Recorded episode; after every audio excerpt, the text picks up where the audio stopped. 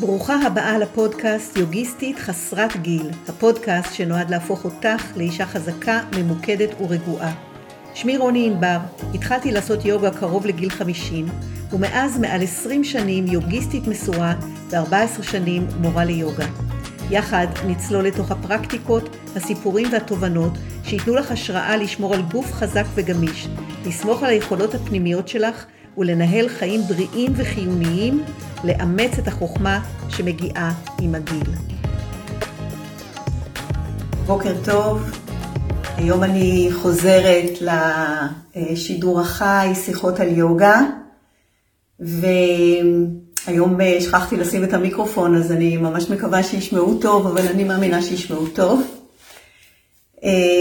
אני רוצה לספר שהשיחות על יוגה התחילו כבר כמה זמן לפני המלחמה, 7 באוקטובר, וב-7 באוקטובר אני הפסקתי אותם, ועכשיו אני חוזרת, ואני רק רוצה להגיד שכל השיחות האלה בעצם עלו לפודקאסט, שנקרא יוגיסטית חסרת גיל. אני אשים כאן קישור לפודקאסט הזה ואתם מוזמנים להיכנס, מוזמנות להיכנס ומוזמנים להיכנס.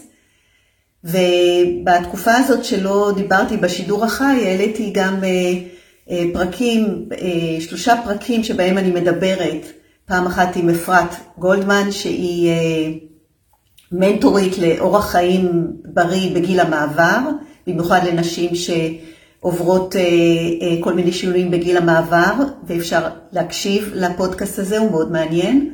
פודקאסט נוסף עם טל מנדלבאום בן משה על הזמנים, על התקופה, ועוד פרק נוסף עם אמיר ארדוף, שהוא מנטור עסקי, ואיתו אני מדברת על מועדון היוגיסטיות, שזה בעצם המועדון שהקמתי לאימון יוגה יומי לנשים מבוגרות, והמועדון הזה, זה מעניין לשמוע מה קורה מאחורי הקלעים של המועדון היוגיסטיות לנשים מנהיגות. נחזור לנושא שלנו, שיחות על יוגה.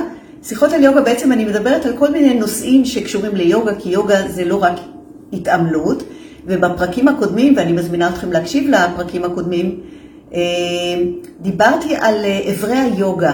בעצם התחלנו לדבר על שמונת אברי היוגה, בעצם המרכיבים שמרכיבים את היוגה. אז אני רוצה טיפה טיפה לחזור ואז להמשיך. ובעצם נאמר בספר הזה שאני מחזיקה פה, יוגה סוטרה של פטנג'לי, שזה ספר מאוד מאוד עתיק, נאמר ככה, שדרך ביצוע באברי היוגה, הטומאה נמוגה. כלומר, יוגה זה ביצוע, יוגה זה תרגול, יוגה זה אימון. אימון של שמונה מרכיבים, שמונה איברים.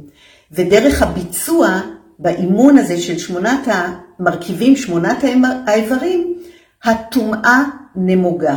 עכשיו, מה זה טומאה? בעצם זה לצאת מנקודת הנחה שאנחנו, אה, אה, בטבעי שלנו, התודעה שלנו היא עם הזמן ועם ההשפעות ועם השנים, היא נעשית לא בהירה, היא לא צלולה. ואנחנו יכולות ויכולים להרגיש את זה בחוויות שלנו. הרבה פעמים בלבול, הרבה פעמים חוסר יכולת להחליט, כי אנחנו כל הזמן מגיבים על מה שקורה לנו מסביב, וזה מגיל מאוד מאוד צעיר.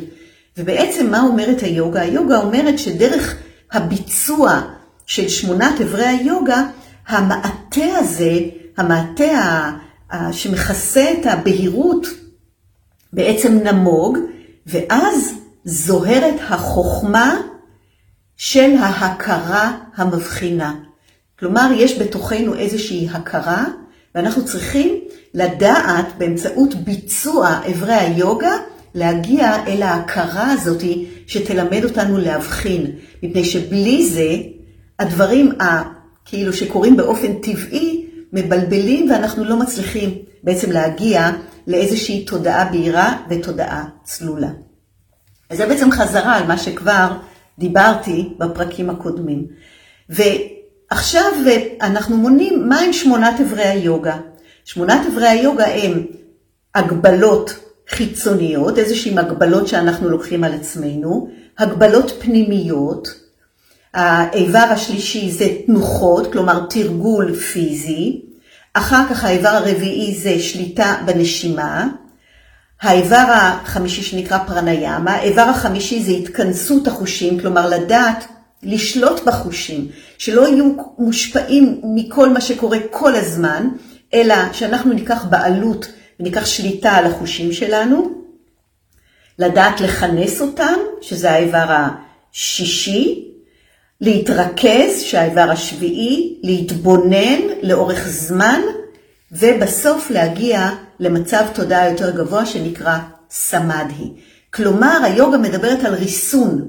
היא מדברת על זה שהאדם, הייעוד שלו, אם הוא רוצה להנהיג את עצמו, הוא צריך לדעת לרסן את עצמו, לקחת שליטה ובעלות על התודעה שלו, שאם לא כן, התודעה שלו מתפזרת בגלל החושים שכל הזמן מקבלים גירויים מהסביבה.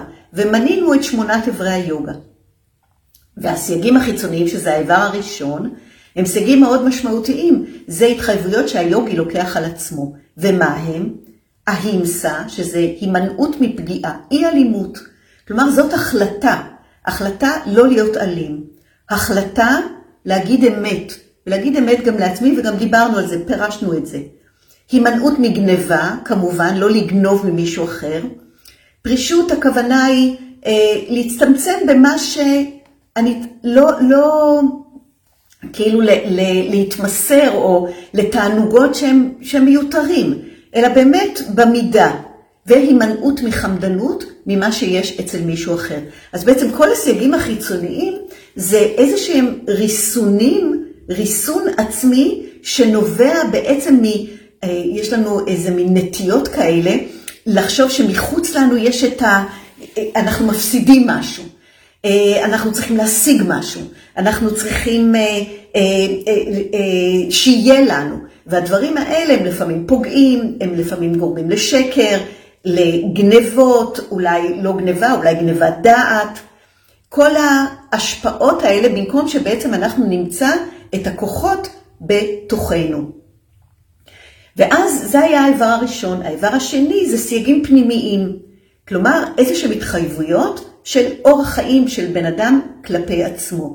אז הסייגים הפנימיים הם טהרה, כלומר לרצות להיות נקי. לרצות להיות נקי, להיות בר לבב, תוכו כברו, באמת אה, להיות באמת מחובר לאני הפנימי. וגם ניקיון, ניקיון מנטלי וגם ניקיון חיצוני. יש אפילו שמדברים על לאכול בצורה מתונה, זה גם קשור לטהרה.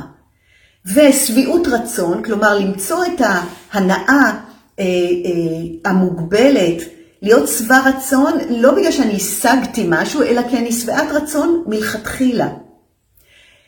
טאפס, שזה אימון מחמם, שזה האימון היוגי, לימוד עצמי, כלומר כל הזמן להיות במצב של למידה, למידה שמחזקת את אותן החלטות שאני לוקחת על עצמי, והתמסרות לאדון, לאדון הכל, שזה אומר להבין שיש משהו גדול ממני, שזה לא רק אני, אלא באמת, ואז זה גם מתחבר לאיזשהו ייעוד.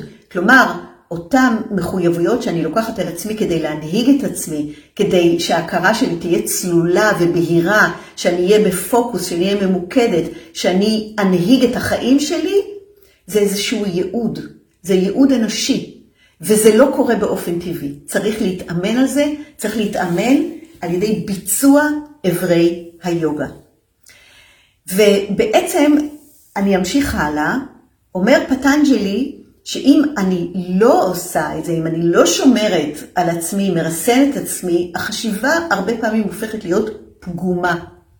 כלומר, אה, אני כן אה, רוצה מה שיש למישהו אחר, אני מקנאה, אני מדברת סרה באנשים אחרים, אני אומרת מילים אולי שהן מיותרות, שהן פוגעות, אני, אני עושה כל מיני דברים, אני, אני אה, מתנהגת בדרכים מסוימות שהן בדיוק הפוכות לאותם סייגים פנימיים וסייגים חיצוניים. זאת החשיבה הפגומה. ואומר פטנג'לי, כדי, בעצם כשאני חושבת חשיבה פגומה, צריך להדוף אותה. צריך להדוף אותה על ידי זה שאני מטפחת את ההפך מהחשיבה הזאת. עכשיו, איך, איך מטפחים את ההפך של חשיבה מסוימת? אז התשובה של הפרשנים היא באמצעות ישיבה שקטה למדיטציה. כשאני יושבת ישיבה שקטה למדיטציה, יום-יום, בעצם מה אני מלמדת את עצמי? אני מלמדת את עצמי התבוננות. תודה רבה על הלבבות, ואפשר גם לשאול אותי שאלות. אה, אני לומדת התבוננות בעצמי.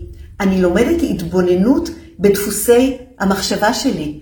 אני לומדת התבוננות, אני תופסת את עצמי ברגעים כאלה של מחשבות פגומות.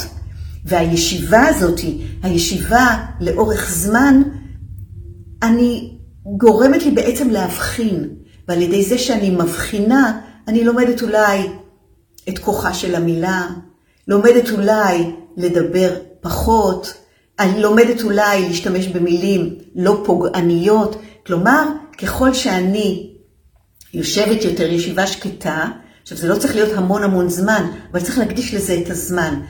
אז אני יכולה להגיע לבהירות הזאת, ואז אני יכולה להיות נאמנה לאותן מחשבות אה, שאני, שאני התחייבתי עליהן, מפני שלבד זה לא קורה, זה צריך להיות אימון. והוא ממשיך ואומר, מחשבות פגומות כמו פגיעה וכדומה. כלומר, אנחנו לפעמים חושבים מחשבות שבפירוש אנחנו רוצים לפגוע במישהו. כי אנחנו כועסים, כי אנחנו נעלבים, כי אנחנו, אה, כי, אה, כי אנחנו טבעיים, זה אנחנו. פגיעה וכדומה, שאכן התרחשו, כלומר, אולי המחשבות האלה גם הפכו להיות איזושהי תוקפנות, או נגרמו, הם קרו, או אושרה ההתרחשות שלהם, כלומר, הם לא נשארו בגדר מחשבה, אלא גם אולי הפכו למעשים. קדמו להן חמדנות, כעס, בלבול, בדרגות שונות, קלות, בינוניות או קיצוניות. כלומר, כל המחשבות האלה, שלפעמים אם אנחנו לא יושבים בשקט ומתבוננים, אנחנו אפילו לא מודעים להם. והרבה פעמים, ושוב, זו תוצאה של התגובתיות שלנו. כי אנחנו, החיים הם מסובכים. אנחנו במערכות יחסים, אנחנו באינטראקציות, קורים דברים בעולם, ואנחנו מגיבים ומגיבים ומגיבים, והמחשבות האלה יכולות להיות פוגעניות אפילו לא כלפי מישהו אחר, אפילו כלפי עצמנו. מעוררות כעס, מעוררות בלבול, מעוררות תוקפנות. ובעצם השקט, הישיבה, ההתכוונות, מאפשרת לנו להתבונן בדברים האלה ולנקות, לנקות את ה, במרכאות, טומאה הזאתי, כדי שההכרה שלנו תהיה בהירה, כדי שאנחנו נוכל להיות בפוקוס ונוכל להוביל את עצמנו. והוא ממשיך ואומר שהמחשבות הפגומות האלה, הפירות האינסופיים שלהם, הם סכלות, כלומר טיפשות וסבל. לכן יש לטפח את ההפך. אז זה בעצם לא קריאה לאיזו צדקנות ו- ומוסרניות כזאת, אה, כי, כי להיות צדקן, אלא באמת יש לזה השפעה עמוקה עלינו ועל הדרך שלנו בחיים. מפני שמחשבות מהסוג הזה הן תוקעות, הן סטגנציה. מחשבות שהן תוצאה של רק תגובה על מה שעשו לי, על סוג מסוים של קורבנות, ושגורמות לי להיות תוקפנית, או אפילו מסבות לי, אפילו אם אני לא מוציאה את התוקפנות הזאת לפועל, אני תוקפנית כלפי עצמי, זה טיפשות, ואם זה טיפשות, זה לא להתפתח, זה לא לצמוח, זה לא לגדול, וזה גם סבל. וסבל זה קיבוץ, וסבל זה סטגנציה, ובעצם אנחנו רוצות להיות מרוצות, אנחנו רוצות לשגשג, אנחנו רוצות לפרוח, ולכן, אם אנחנו יושבות בשקט, מתבוננות, לומדות לצמצם את התגובתיות, אז בעצם מאפשר לנו את אותה תודעה בהירה ואת אותו שגשוג. ואם אנחנו נחזור לאקטואליה, אז אין ספק שצריך אותנו מנהיגות, צריך אותנו ממוקדות וצריך אותנו חזקות. אה, ולא אה, מטולטלות כל פעם על מה שמסביבנו. אה, אני רוצה להזמין אתכם לשבת איתי ישיבה שקטה, ממש אולי דקה, שתיים, ואני אנחה אותה קצת, ולהמליץ לכם להמשיך ולשבת כל יום, אפילו דקה, שתיים, ישיבה שקטה, פשוט כדי להיכנס קצת פנימה ולהשקיט. וגם להזמין לוובינר שיהיה ב-20 לחודש, לחודש דצמבר, שבו אני אדבר קצת יותר על חמישה סודות של יוגה, שבהם אה, חמשת הסודות האלה בעצם מסבירים את הדרך של היוגה, מסבירים את הגישה של היוגה ואת השקפת העולם של היוגה, ואני גם אתן שם כלים ממש ליישם בחיי היום-יום. אז אה, הקישור לוובינר נמצא כאן למטה, מתחת לשידור, ובואו נשב. אז תשבו לכם ישיבה נוחה, יכולה להיות גם על כיסא. נרגיש את המגע של עצמות הישיבה, נשחרר קצת את הכתפיים, את הזרועות, פנים ככה רגועות.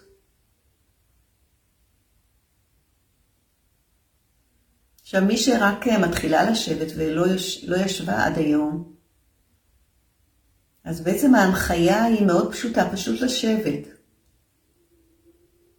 זה לא כל כך קל, אבל ההנחיה היא מאוד פשוטה, ועם הזמן, כי זה לא קורה על ההתחלה, אתם גם תחוו את הגדולה של הזמן הזה שאנחנו, יש לו התחלה ויש לו סוף, ובין ההתחלה והסוף אנחנו יושבות בישיבה שקטה. ואנחנו נותנות למה שנכנס אלינו לתודעה, לראש, להיכנס. אפשר לחייך לזה, כי לפעמים זה מאוד מאוד ילדותי ועצבני. ואנחנו מלמדות את עצמנו לא להגיב לפרובוקציות. לקבל אותן בחיוך. לאט לאט, עם הזמן, אנחנו לומדות להרגיע. זה נרגע. אז נשב עוד קצת ואני לא אדבר.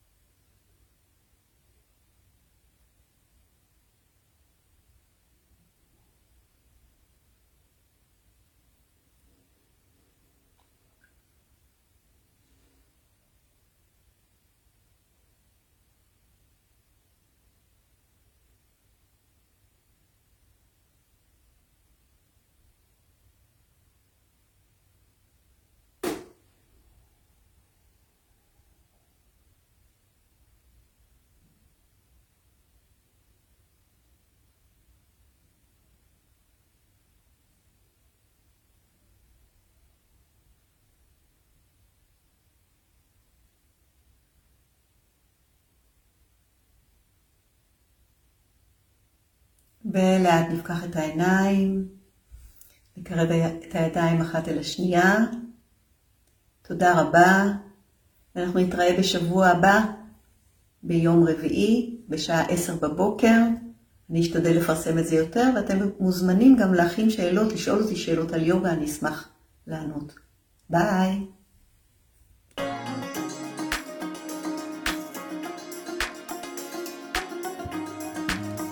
תודה שהאזנת. כאן רוני ענבר, ובזאת סיימתי עוד פרק של הפודקאסט יוגיסטית חסרת גיל. נתראה בפרקים הבאים. אני מזכירה לך שאפשר להצטרף אליי לשידור חי בימי ראשון שבע בבוקר אצלי בדף הפייסבוק, שם גם יש קצת תרגול יוגה. חפשי רוני ענבר ותמצאי בקלות. ממליצה לך גם להיכנס לאתר שלי, שם יש המון חומרים נוספים ומידע על מה שאני עושה בימים אלה. ניפגש בהמשך.